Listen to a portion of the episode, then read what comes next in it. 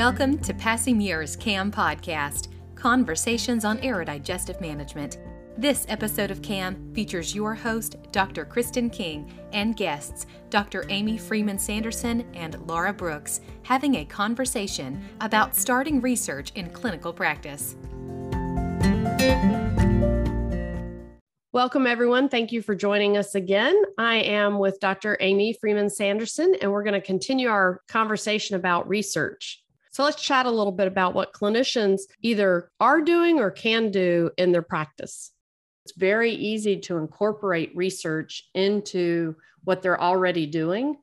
A oh, lot yeah. of people think it's extra work or they need to find an extra hour or two in their day because it's something different but you can incorporate it into what you're doing and not actually add on the workday in that sense. I mean, you do have to write the paper type of thing if you want yeah. to submit it somewhere, but the actual collection of the data can be within right. that workday and within what they're doing with their patients. And certainly, I mean, we're doing small amounts of research, or we should be with every patient we're doing. It's looking at so what are what are my aims? So, what methods am I doing in my approach? What has been the outcome? So, um, has the patient managed or not? That's all. That's a research. That's research. It's clinically clinically focused and clinically facing research. And if you think about on, a, on that smaller scale, then we're writing up what we did, what the results were, and coming up coming up with recommendations. So doing research is doing that in a more systematic way. So thinking about what, you know, what are the methods? What are the data we're collecting? So we're already doing that. And it's looking at how do we integrate that and how do we add to the evidence? Because we really need to collectively add together to the evidence um, and certainly having if you want to publish um, having speaking to different mentors so we've got great speech pathology mentors but we also you have your team around you you have people that at your institutions that are going to be engaged in research. So you know, start a conversation with them and say look i'm collecting this data. How could i do this systematically so i could present a case series? I've got 10 patients. You've got a case series then and maybe that's presenting that um, in-house first of all and then taking steps towards then um, presenting at a conference and publishing. And if we can get more people to do that, then we're just adding to our evidence base for what that's we're right. doing with our patients. That's and that's right. a big question that comes up all the time. Like, where's the evidence, you know, for what you're doing? And and we know some of our things have evolved out of practice and not really out of evidence. The evidence kind of came second for some of yeah. what we do. And yeah. adding to that would be really beneficial. And you mentioned systematic, and the two words I was going to use was if you're systematic and consistent between mm-hmm. patients in your data yeah. collection that's when you can actually pull that data together and use it and and potentially present it or publish it and have some research. Exactly. That's yeah, right. That's really the the piece that has to happen is just having like you said being systematic and and then consistent with patient yeah. to patient. I mean really reflecting on what we're doing every day what clinicians on the ground are doing in the front line. So looking at and collecting my data, how how do things change with this population, um, and looking at specifically sort of what am I measuring um, and how am I measuring that. So I think that's where it's just having those considerations can really strengthen um, what data you collect and how you can report it. And I think it's critical, like you, you mentioned, getting the clinicians on the ground, having real world evidence yeah. and not just what we've done in labs, but That's having right. it you know, with the patients and in the facilities and and being able to document and and um, share that information. So That's I'm glad right. you brought that up. Yeah, there are there are ways people can incorporate research and and expand. It'll just expand our practices and and the support for what we That's do. That's right. I mean, we need to be partners in this. It doesn't happen in isolation. Research doesn't happen in silos. Everyone can contribute um, really important aspects. And it's looking at how do we get that team together to be able to do that. So, I mean, if you are a clinician and you I would like to do this, but I need that support. So, you know, identify who the, the right partners are to be able to help you with that um, and share that as a team. And I think uh, when you mention the research as an avenue for getting into the ICU and expanding your services, mm-hmm. another link there is just like you said when you got started, the doctor said, Where's the evidence? That's and right. there wasn't much. And then he said, Well, get me the evidence. And that's kind of how you got started. And and that could be true for others. You know, if if you don't have the evidence, it's another way to get in, you know, say, Well, I'll collect it. You know, that's let me right. And, and that goes both ways in terms of you know, are there newer ways of doing things? You know, do we keep doing the same thing? Um, so sometimes you de-invest to reinvest. So look at how do we provide care more effectively. So it's um, because resources, we all know that they're finite. There's finite hours in a day. So it's looking at how do we optimize that um, in the most effective way. But speaking of research, I know you've got some ongoing research. What are your areas right now that you're working on?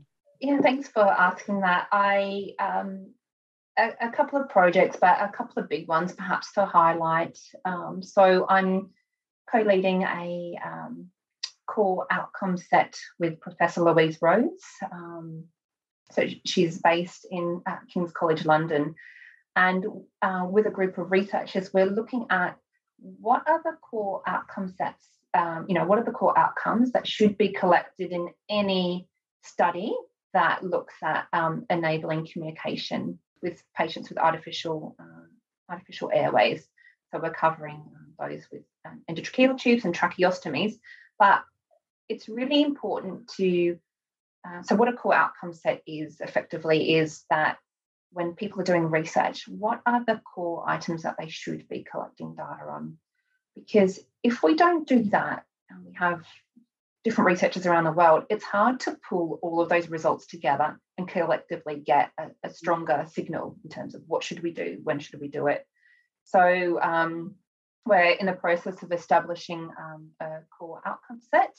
Um, so we'll be running um, that the Delphi soon and uh, establishing what researchers should do. So um, it provides guidance as well. So back to when we were talking about the clinician, that's going to provide some um, help to clinicians to say, okay, if I collect, this is what I should be collecting. So if I'm collecting these points, that's definitely heading in the right direction. So we can compare um, different outcomes for patients. It makes it more effective. So that particular process, um, it's a co-design process. So what it means is that we have clinicians, we have academics, we have patients, we have family members, because everyone has a different lens. And so, what's an important outcome for me may not be the same as for a patient. So, we need to have everybody, um, you know, having a seat at the table for that. So, that is underway at the moment. So, a, um, a big project happening this year. So, that's um, yeah, that's really exciting. And um, my uh, sort of other project or other key area is looking at those patients that are very critically unwell and have been diagnosed with sepsis. So people uh, come through the intensive care with very diagnoses. So um, we have that combination of medical and surgical. And the same with admission types. Some people know they're coming to ICU, and some people know they, they're not. They, you know, it's an emergency from ED or the ward. So what we're looking at are those that are sort of more critically unwell and have a, a diagnosis of sepsis or septic shock to look at those outcomes. So um, to see if there's any, um, I guess, intervention or how do we support units as well to improve outcomes in for swallowing and communication. So that's my um, other area. So um, yeah, sepsis is a, a major a major um, problem. It's a, actually a global burden, and it's um, we know that it's a syndrome. So again, that concept of persistent illness post ICU. So we really need to um, look at how we reduce morbidity because um, it's not um, we know we've moved away from mortality only. It's looking at how do we um, improve um, participation how do we improve function and um, try and facilitate that for patients. Oh i'm going to be watching for those to come out and see what your results were. Um, I, I always like reading your research but that's going to i like i like both of those topics. And i think the delphi studies really as you said, going to be a nice resource for people to help them yeah. when they're planning their research. Um, or right. clinicians who want you know, are not sure what to look at. It'll give some guidance for that. So exactly. that, that'll be that'll be really beneficial. I do want to talk for a second, maybe a couple of minutes, about some of the aspects of research for people who may be listening and are not as familiar with the research process. Just to clarify some terms and, and talk about some of the considerations. If you're thinking of starting research in your clinical practice, there are some things that should be in place. One thing you're going to want to check is Does your facility or maybe an affiliation with your facility have an IRB? Now, you've often heard the term IRB and people get IRB approval. What does that mean? IRB is an institutional review board. And this institutional review board is made up of a group of individuals who are responsible for evaluating your research before you do it. They look to see if your patient population is appropriate, whether your methods are appropriate, and they're really making sure that you're providing an ethical study and following the proper parameters for patient selection or for, for participant selection, I should say, and that you're not, you know, as an example, offering a bribe. You are providing ethical practices that are not going to cause harm and are not going to in any way be considered potentially very biased research or research that is not appropriate in some way. Another consideration for you with the Institutional Review Board is most require that you have CITI training. So you want to find out is that a requirement of your facility? Is it a requirement of your IRB or process that you go through? And so, what is CITI training? Well, CITI training is CITI, and it is Collaborative Institutional Training Initiative. That's what that CITI stands for.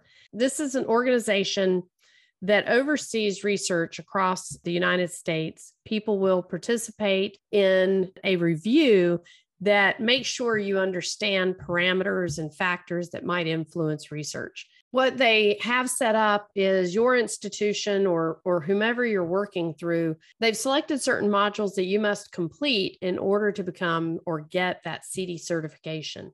It's good for three years and then you have to renew it. So your initial training is usually pretty comprehensive, and then your renewals are a shortened process. And they cover things like the ethics of patient selection or participant selection. Um, you read things like the Belmont Report, which covers kind of historically some of what's occurred in research. And it just makes sure that you have a good grasp on what ethical research is and the appropriate way to work with the participants and there's, like I said, various modules that may have been selected by your facility. And then once those things are in place, or you're meeting the criteria of your facility, then you have to think, what question am I going to ask? You know, Amy was talking about clinical focused research and having a systematic approach. So, one of the things you're going to want to do is establish what is your question. We ask our questions often like, why? Why do we do certain things in practice? Well, this is your chance to answer those questions. When you're working in your practice and you come across a situation where maybe you're not sure, and I'll use an example of the vent parameters that you want to use. So, one of the things you look at are parameters maybe of ventilator settings, like what is the PEEP when you see patients? Well, typically the recommendation for that positive end expiratory pressure, that PEEP, is that it's 10 or below because the higher the PEEP, the sicker the patient. The higher the pressure, the sicker the lung.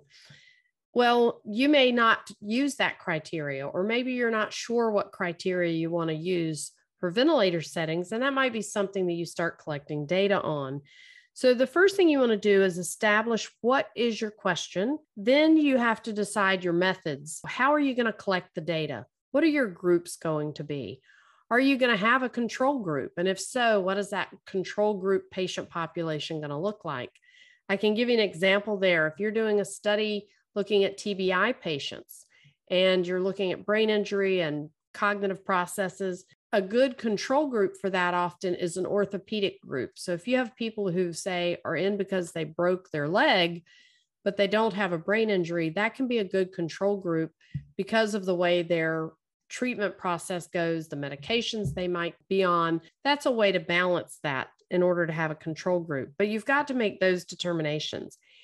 If you've got access to a biostatistician, a, A biostatistician is someone who conducts statistics on life-based research. So this could be, you know, plant and animals, it could be water based or it could be human based. If you find biostatisticians who are familiar with human research, they can then help you make that plan. They can help you determine how to formulate your question.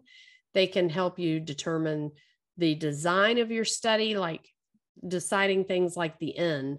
The N is how many people do you have to have in your study?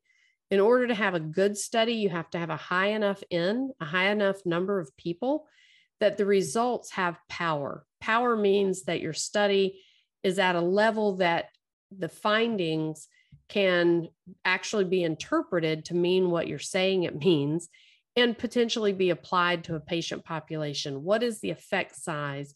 What is the power of your study? And the biostatistician helps you make some of these determinations. They can also help you decide whether or not you can even get that data collected within a reasonable time based on a power analysis and really looking at you know how many people you're using for your study so these are some of the things that you can go ahead and put into place and amy was talking about you know building it into your clinical practice and if you look at a question that is something you ask in your everyday practice or is related to something you do in your everyday practice what you want to do then is to look at how you can collect that data. Now, if you're not ready to start research, you're like, whoa, that's oh, you know, way too much for me to take on because I know I'm throwing some things out there with the IRB and the CITI training. If you don't have time for all that yet, a good idea is for you to take your idea, your research area, say it's something to do with swallowing or it's something to do with cognitive therapy start just making sure you have good notes. How are you collecting that clinical data? Is it systematic? Are you tracking the same thing with your different patients? Just think about building it into your practice. Just start with data collection so that if you get ready to go to the IRB, to get that CITI training, get things in place, you might do a retrospective study and already have data in place that you can use.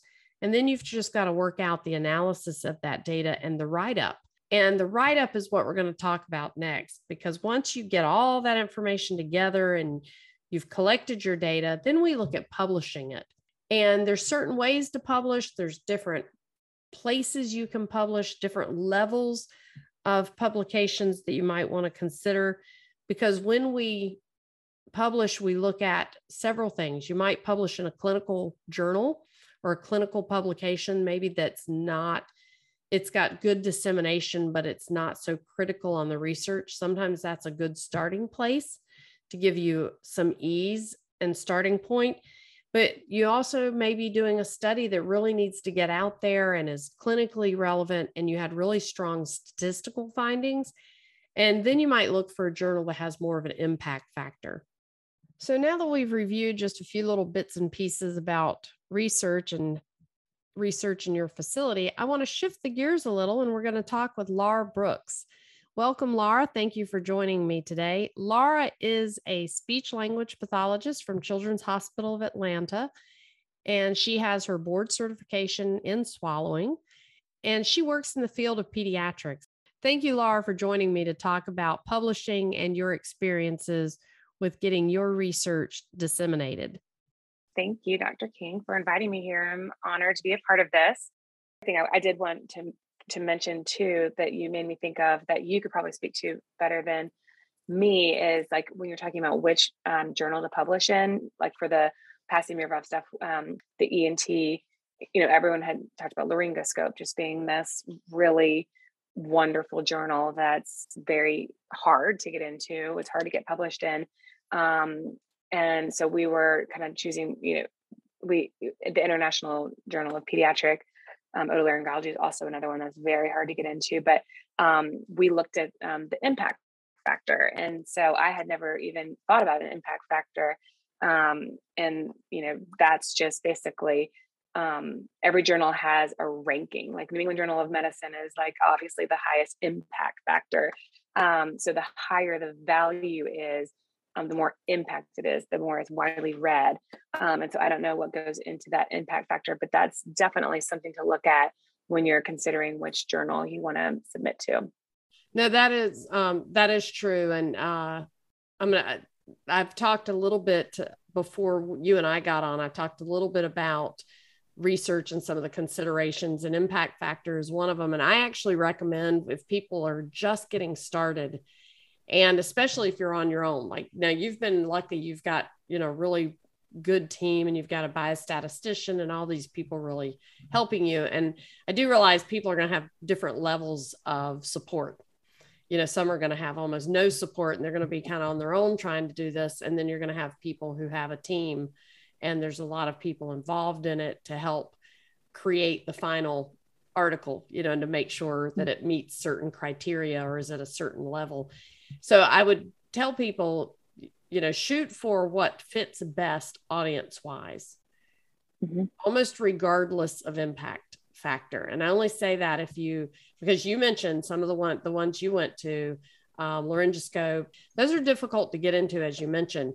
And i would encourage people not to get discouraged and they get rejected because it they the higher that impact factor the more difficult it is to get in all that means is it didn't fit that journal.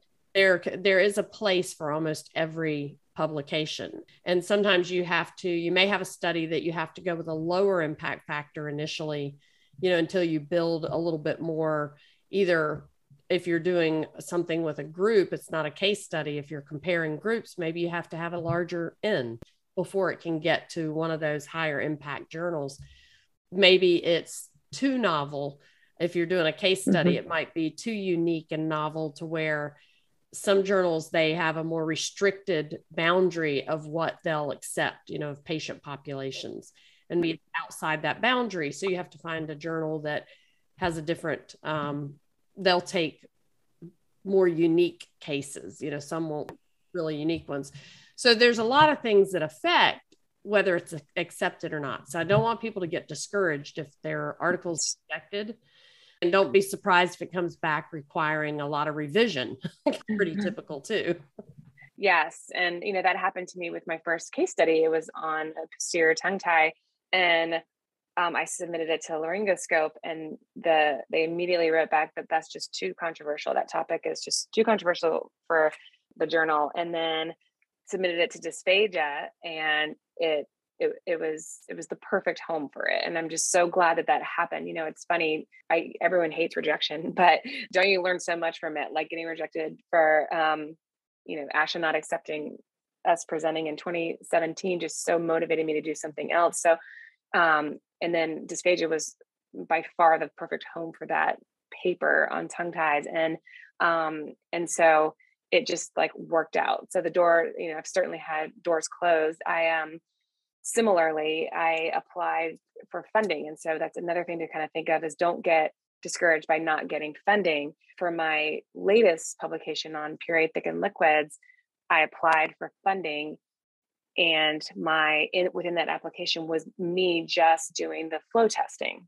that was part of the um, study and i did not you know my peer got um, got the funding and I didn't and that was great for her and I was so happy for her but what that door closed allowed for me was to kind of rethink what I wanted to do with the study and I thought well I don't want to just do flow testing like that's not enough when you're talking about a novel idea like um, is puree is thickening with puree safe for kids? Is it safe under the heat of your oral um, cavity? Is it is it safe with the sheer rate of swallowing? And so I picked up the phone. I Googled like rheologist, Georgia Tech. Um, okay. And then I found Victor Breedveld and I literally picked up the phone and I'm like, hi, my name is Laura Brooks. I have zero funding, but this is what I'm passionate about. And we talked for about an hour on Zoom and he's like, I'm in. Uh, because he's passionate about that and he he has children you know young children and he he is from Europe and couldn't imagine that we thicken with cornstarch stuff like that. So, so that was motivating for him. And so, um, had had that door not closed, I would never have thought outside the box and kind of pursued this other thing with Dr. Breedveld, which ended up just being exactly what I needed. So, um, I've certainly had lots of rejection in my life, um, which I try to you know, it bruises your ego initially. It's a little tough. It's not fun. Um, but always some kind of silver lining has come out of it when, when I look back on it. Well, I think that's probably a really good place for us to stop. And I think I would share off of that, uh, you know, going back to that old saying that people say often say when one door closes, another mm-hmm. one opens, or the window might open, but some, you know, something else opens. So, and that's very true for research because there is rejection. It's hard to get published sometimes, but it's well worth it. You just like you use the word home, and that's true. Like you just have to find the right home. Hopefully, people look up your publications because you've got quite a few that uh, can I, enhance the care that people are providing their patients because it's well, it's much needed in pediatrics. So I love what I, you know, I love what you do. I love the work you're doing, the publications you're doing, everything. So just keep up the great work. And if we can ever help you out, give me a call. Uh, well, I do. You guys are so supportive of us. We just, Passy Miraval has just been such a wonderful company um, and really helpful when I was initially answering those questions about, well, how do you measure transtracheal pressure? I mean, I was on the phone with someone from Passy Miraval daily sending the videos of the manometer. Am I reading this right? And so um, just the teaming up that Passy Miraval does with these facilities is amazing. So definitely um, I owe you a huge thank you. And I just want to encourage other people to reach out to Passy Miraval for those resources, the CEUs that they have online. They're willing to do it. Just give them a call. I want to thank everyone for joining in with us today and listening on this podcast. We have just talked with Dr. Amy Freeman Sanderson a bit earlier and with Laura Brooks, both speech language pathologists who do quite a bit of research in their facilities and in their practices. And we've talked about different aspects of getting started with some research in your clinical practice.